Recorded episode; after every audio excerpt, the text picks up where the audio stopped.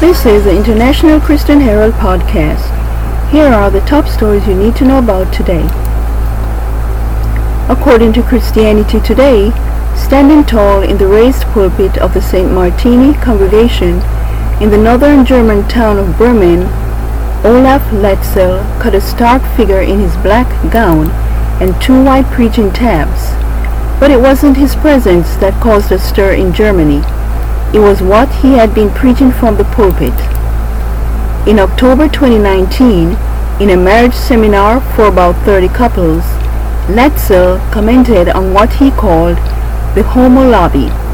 He attacked homosexuality, calling it degenerative, and said these criminals are running around everywhere during the Berlin Pride Parade. All this gender S, he said, is an attack against God's order of creation. It is demonic and satanic. The address was posted on YouTube, where the words of United Protestant Church minister raised a furor. The regional body of the church, which has a quasi-official status in Germany, initiated disciplinary proceedings. The local government launched an investigation and ultimately prosecuted Latzel for hate speech. Latzel's case has attracted less international attention than a similar one in Finland, where a politician was prosecuted for tweeting out Bible verses and a Lutheran bishop for publishing a pamphlet on biblical gender roles.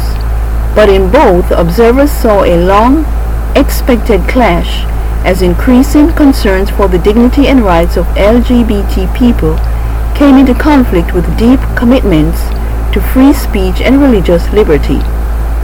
This month, however, a German court decided that the Bremen minister is not guilty of inciting hatred against LGBT people.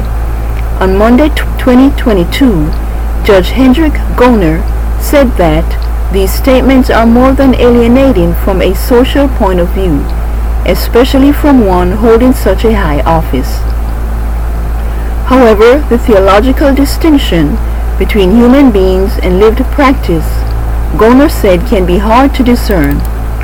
While Latzel condemned homosexual practices as well as theory of gender fluidity, he was found to not incite hatred against individuals.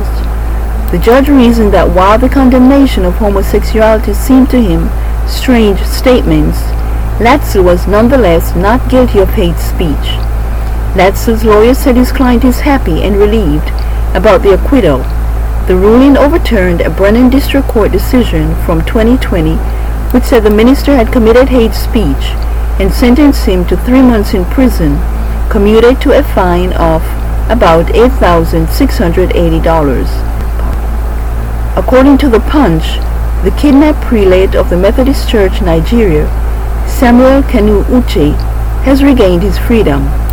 The Punch had reported that the cleric was kidnapped alongside the Methodist bishop of Owerri, Right Reverend Dennis Mark, and his or the prelate's chaplain on Sunday. They were kidnapped in the Imunio Chi local government area of Abia State along the Enugu Port Harcourt Expressway. Details of their release were sketchy as of the time of filing this report, but a very reliable source from the church confirmed their release to the Punch on Monday evening. To God be the glory, His Eminence, Dr. Samuel Chukwuemeka Kanu Uche, his chaplain, the Reverend Abidemi Jeremiah Shitu, and the Bishop of Owerri, the Right Reverend Dennis Mark, have regained their freedom few minutes ago. Thank you all for your prayers. The source said in a short message.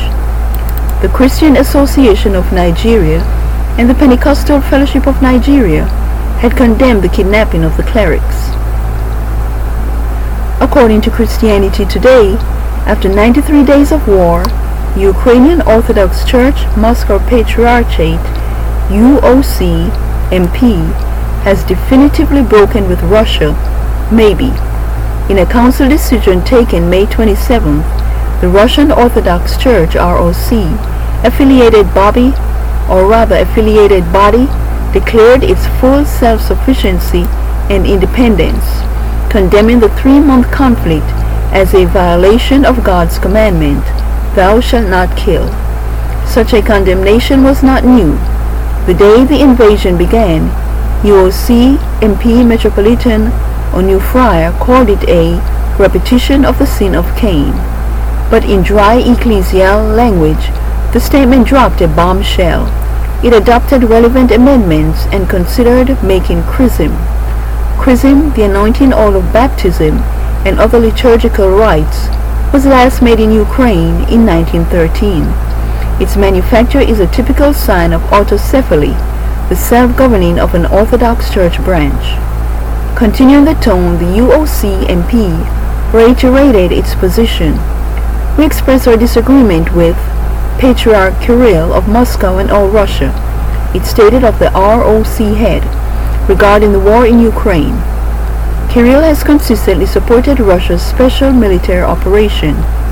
In 2018, the breakaway Orthodox Church of Ukraine, OCU, was granted autocephaly by the Ecumenical Patriarch of Constantinople, Bartholomew I. Rejected by Kirill and the UOC MP, the act formalized the national schism. A much smaller Third Ukrainian Orthodox Church joined the OCU. The UOC MP Council's Friday statement continued to echo the ROC rejection. OCU bishops lack apostolic succession, it said, while overseeing the forcible seizure of churches to transfer jurisdiction. The UOC MP stated a willingness to dialogue with the OCU if these dividing issues could be addressed, and then it symbolized division. The next day during Holy Liturgy, Onufriy referred to Kirill as a fellow primate, not as his hierarch or superior. No mention was made of any connection to the ROC Moscow Patriarchate. Andrey Shirin said these unheard of developments were truly remarkable. The ongoing war in Ukraine is a crisis on several levels political, economic, humanitarian, said the Russian Associate Professor of Divinity at the John Leland Center, a Baptist seminary in Virginia. This is another chapter in the theological crisis. The consequences could be felt for centuries.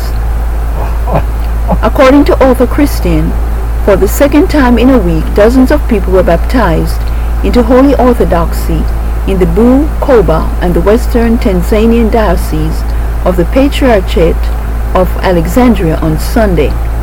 Altogether, 61 baptisms were celebrated at the Church of Saint Eleftherios in Bukoba on the Sunday of the Samaritan woman, Saint Fotini, who labored as a missionary in North Africa, reports the metropolis of Bukoba.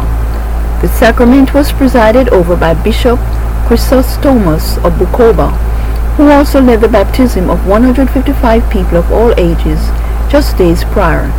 In his homily, Bishop Chrysostomos dwelt on the Lord's words to the Samaritan woman that we must worship him in spirit and in truth, explaining that the Holy Spirit himself comes into the heart of a Christian and enables him to offer true worship. Christians can have nothing to do with the worship of the devil or magic, he emphasized, and true worship requires repentance, confession, and true belief, he said. Following the baptisms, two of the newly enlightened Christians were also crowned in marriage. In closing, remember, God loves you. He always has and he always will. John 3.16 says, For God so loved the world, that he gave his only begotten Son, that whosoever believeth in him should not perish but have everlasting life.